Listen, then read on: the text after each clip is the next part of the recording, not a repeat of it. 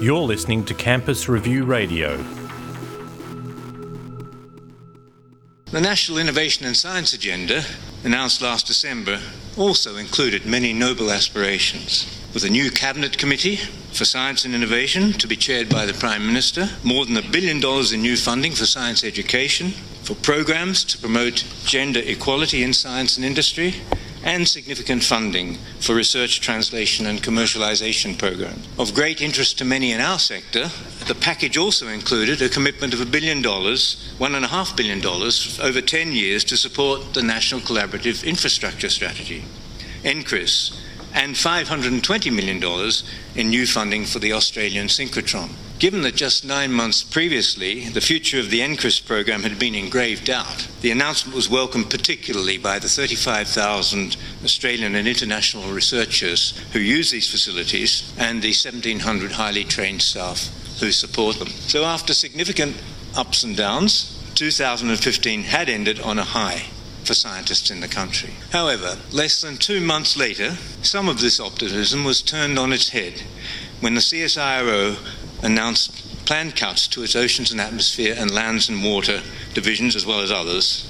And that was an announcement that reverberated in the media throughout Australia and the world. On behalf of the Academy, I expressed great disappointment in the decision that appeared to have been taken, and while recognising that this was not a political decision, I did call on government to ensure that Australia retained its excellence in, and essential capabilities in research in climate and environmental science to meet national and international needs. And I shall return to this topic later on. I took the opportunity to express to the Minister for Environment, the Honourable Greg Hunt, the view that Australia is literally the custodian of the Southern Hemisphere in the body of climate knowledge it generates, and was heartened by his genuine willingness to listen. I'm hopeful that the ongoing efforts of the Academy and others will lead to an acceptable solution. Two to three months later, we're approaching a federal election in which, for the first time in recent memory, it seems that science is on the political agenda of both major parties.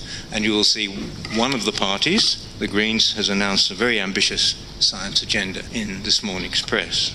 With the election in mind, the Academy has launched its statement entitled Science Priorities for an Innovative Australia. And this brochure will be available out in the Jaeger room when you go for the tea or coffee break. And you can find the full details on the Academy's website. In this statement, the Academy argues that science is the engine room of innovation and that Australia's economic and social prosperity depend above all else on improving achievements through science, technology, engineering, and mathematics, STEM, and through STEM education.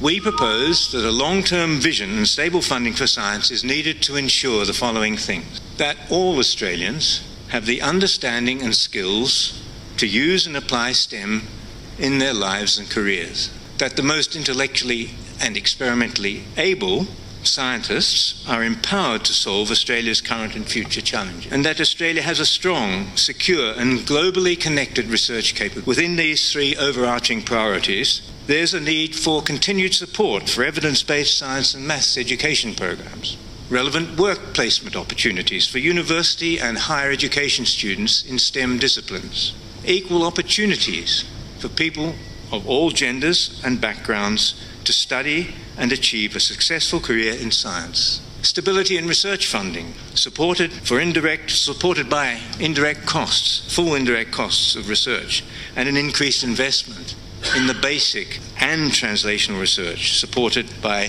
for example, ARC and NHMRC. And continued support for public good research in areas of pressing national importance, such as climate change and the environment. The policy statement also recognises the need for targeted support to industry to enable industry and academic researchers to engage more effectively. And we stress that innovation will quickly falter if support for the basic science that drive it is neglected or withheld. And finally, it recognises that within the context of the National Innovation and Science Agenda, some of this work is already well underway. Under the leadership of the Chair, Bill Ferris, Innovation and Science Australia has commenced an audit of Australian innovation and of science and the research system that will inform the development of what is already being referred to as the 2030 Strategic Plan for Science and Innovation in Australia. And we appreciate that political leaders of all persuasions have shown their commitment to long term planning and a continued focus on science in public debate. I'll now turn to the achievements of the Academy in the past year. It's been a very active year, and we've embarked on new projects and sought and found and taken up diverse opportunities. Among these is a new national education program called Resolve Mathematics by Inquiry. Resolve is a bold new program funded by government that aims to promote innovative mathematics teaching in Australian schools. The Academy is operating this program in association with the Australian Association of Mathematics Teachers. It's well underway. It's a timely initiative given the recent analysis and results announcing Australia's declining mathematics performance in maths and other subjects in comparison with standards in other countries, the so-called PISA, P-I-S-A tests. We have sustained our commitments in growing and developing our primary school program, Primary Connections with new course modules and development opportunities for pre service and working teachers. Thanks to philanthropic support, this year for the first time we've also been able to offer professional development to teachers from remote and disadvantaged schools. The past year we've also proudly completed all the modules for our secondary school education program, Science by Doing, the online program, whose numbers of users has grown exponentially. And I was hearing from members of the team yesterday that they're in the stage of refining some of the modules uh, uh, as they've been tested in, in, in the real environment. Our other new program, a joint initiative with the Academy of Technology and Engineering, ATSE, is the Science in Australia Gender Equity, SAGE an initiative that has been established to improve gender equality in Australian universities and other research institutions. It's doing so by piloting the Athena Swan Charter in 32 Australian universities, medical research institutes, and other publicly funded research organisations, with an intention of expanding the program to accommodate all Australian research organisations over the coming years. And there's a call for a further eight participants that's about to go out. For those of you who are unfamiliar with the Athena Swan Charter, this is a program that was developed in the UK about 10 years ago.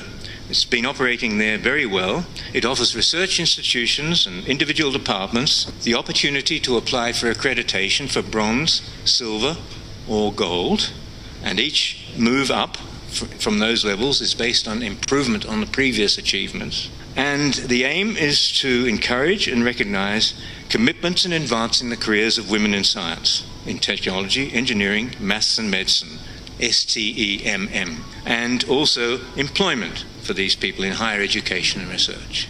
The SAGE pilot was launched in Parliament House in September last year, just after we'd formalised the partnership with ATSE. And I'd like to express my thanks to our new chief scientist and the former president of ATSE, Dr. Alan Finkel, for his support in helping to instigate and finalise this partnership. The launch was fantastic. We had a huge number of parliamentarians and other interested people there. It was one of our best launches ever. I'm also delighted that the SAGE initiative was given a significant boost from government with funding under the National Innovation and Science Agenda to support expansion of the program in a shorter time than would otherwise have been possible. The program is in the process of engaging with those 32 institutions who have been signed up, and plans are in hand to strengthen the administration with the appointment of an executive officer. And it's interesting that it is being mentioned frequently by politicians here in Canberra. This year, by rotation, I am serving as president of the Australian Council of Learned Academies. This organisation was established after a review of what was previously called the National Academies Forum a few years ago. And it was established to uh, work more effectively together. And it received its greatest boost about four years ago when the chief scientist Professor Ian Chubb arranged funding of $10 million to enable the four learned academies jointly to develop policy and foresight documents on multi and transdisciplinary topics of interest to government under the collective title Securing Australia's Future. And previous President, Professor Suzanne Cory, led the establishment of that process. We're coming to the end of that program, and Uh, it was modelled on the long standing operations of the US National Research Council, which is the research arm of the US National Academies of Science, Engineering, and Medicine. And the idea is that we develop scientific reports for government and other end users on matters of public policy. Some 13 reports have been produced by ACOLA, and we're now planning how that organization will move forward to deal with the next opportunities. And our plan is to have an ongoing program where we aim to commission at least three of those kinds of projects a year, which will be pretty much a 12 month project providing information to defined end user or government or other parts of civil society. And a real feature of these Securing Australia's Future reports has been the transdisciplinary nature of the work, engaging fellows from all four learned academies who can provide expert views on particular topics drawing on the knowledge of the experts, and where appropriate, using commissioned research to provide a collective body of information which is used and analysed in the report. This model's worked well. The Academy of Science prepared a substantial report on technology and Australia's future, chaired by Professor Bob Williamson of Data 61 and the ANU, and Professor Rob Evans from the University of Melbourne. It was launched last year in September. Uh, it raised powerful arguments about the importance of technology in driving new jobs and growth. These words sound familiar? This theme will continue as we inform government and society on the developing of the National Innovation and Science Agenda. Another Securing Australia's Future report, uh, just launched, is entitled Skills and Capabilities for Australian Enterprise Innovation. It's highly relevant in recognizing the features that can be identified with successful companies in a modern, innovative society. And lastly, a review of Australia's research training system has just been released, commissioned by the Department of Education and Training, and jointly managed by this Academy and the Academy of Technology and Engineering. And that has much to say about the need to align research training more effectively with industrial research needs. And finally, as we come to the conclusion of the SAF program, these projects are going to be drawn together in a synthesis book, a synthesis volume that will cluster various projects and try to draw out some of the common threads. The summaries of these projects have already been written, and they'll, they'll be published in an attractive brochure form, one brochure for each project, which will be available in another way to distribute to interested parties, and more likely the kinds of things that will attract the instant attention of those who are busy people. And I think there's going to be a really attractive thing to have in our academy, uh, for example, in the entrance to Ian Potter House. So these reports should be launched pretty quickly, but in the meantime, I encourage you to the, the, reports have already been published, but the summary reports will be out quite soon. I encourage you to go to the website and look up the ACOLA website under Securing Australia's Future. There's a really good read there, some very interesting policy documents. And one of the reasons that I'm mentioning this in such detail is that an external report that was commissioned of the Securing Australia's Future program noted that we, the members of the learned academies, had not promoted their implementation and output effectively enough with our own fellows. So I take this opportunity to encourage you to, to, promote them and read them and make use of them. We note with some satisfaction on the international front that the introduction of funding for multinational international scientific collaborations has been provided under the recently announced National Innovation and Science Agenda, and that the Academy will play a significant part, as it always has, in assisting with the administration of these programs. And I welcome particularly a group of six Brazilian PhD students who've been in Australia for the last few weeks. They're here today with us in Canberra under the auspices of the Academy to undertake research projects with a number of Australian host institutions. And you'll have the opportunity of meeting them later today in the informal breakout sessions and later on at the uh, early and mid career workshops and at the dinner tonight. Now, returning to that earlier theme, as I noted earlier, a particularly widely debated topic has been the decision of CSIRO to reduce its activities in the area of climate science and environmental research. Many fellows have been keen to see the Academy take strong action on this decision. While I expressed great disappointment in the decisions that appear to have been taken, I do not believe it is appropriate to dictate to CSIRO how their operations are prioritised. I'm reminded of some wise words that have stayed with me, and you may have heard them yourself. If you have to shout at them, you've lost the battle. I took the view that what really matters is that Australia can continue to deliver the basic scientific knowledge to understand, mitigate, and accommodate the effects of the changing climate imposed by the anthropogenic carbon dioxide emissions. Last year, I was privileged to attend a conference held in Hobart, CSIRO Greenhouse 2015 Atmosphere, Oceans and Science. And I was most impressed with the high quality of the science that was presented at that meeting atmospheric physics and chemistry, ecology, oceanography, glaciology, Antarctic research, and social science around those themes. And that's our science. We own it, and it's superb. It's a jewel in the crown of Australia's knowledge base, and it should stay that way. The generation of excellent knowledge must be sustained and nurtured. I learnt, as I mentioned already, that Australia is literally the custodian of the southern hemisphere and the southern ocean. There are no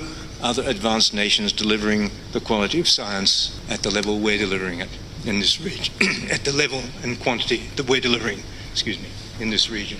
And that body of knowledge that's generated and the discharge of our international obligations are hugely important. The proper role is to work constructively with government and civil society to identify our needs and capabilities and to propose effective approaches to generate solutions to these requirements. It's with this in mind that I propose to Minister Hunt and the Chief Scientist that the Australian Academy of Science would conduct an assessment and review of needs and capabilities in the area of climate science. The Minister and Department of Environment welcomed this offer.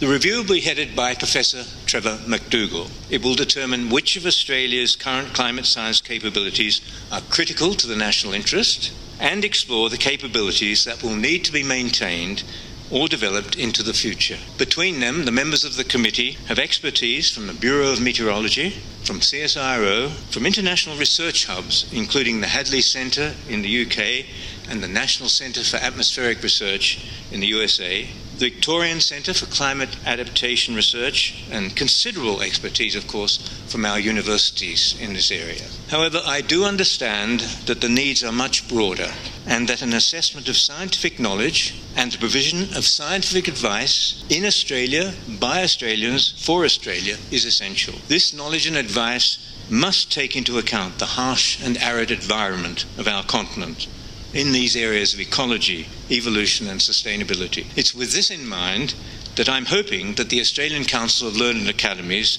will be invited to provide a comprehensive, deep dive and uh, assessment of the issues needed to deliver the appropriate knowledge and scientific capability in the area of the science and research priority entitled Environmental Change.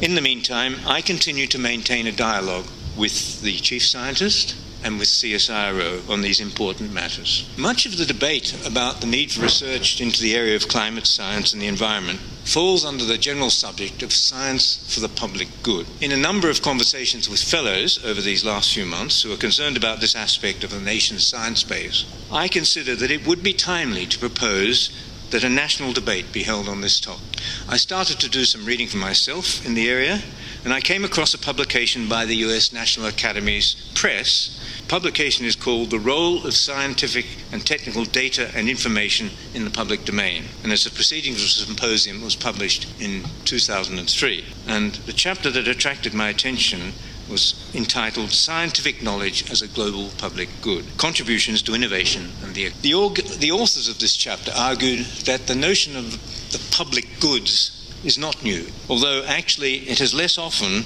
until more recent times, been applied strongly to the concept of the national, natural sciences. Now, traditionally, the acquisition of basic scientific knowledge has been the preserve of the public sector, whereas the private sector has been more associated with applied research. And we can all think of modern examples of those two applications. Knowledge for the public good in the area, for example, of high energy physics or cosmology, as well as understanding control of diseases. Whereas an important applied focus of the public sector has been the improvement of agricultural production. And it's against this background that CSIR, later CSIRO, was founded in 1926, initially as the Advisory Council for Science and Industry in 1916. Now, I should declare that I worked for CSIRO. I'm no longer an employee of CSIRO, but I do declare that I had an interest in employment at CSIRO. Much of the scientific and technological advances in developed countries has been accelerated by military needs, particularly in wartime. This just emphasizes the interpretation of the words public good is still strongly influenced by society in general and by the end users.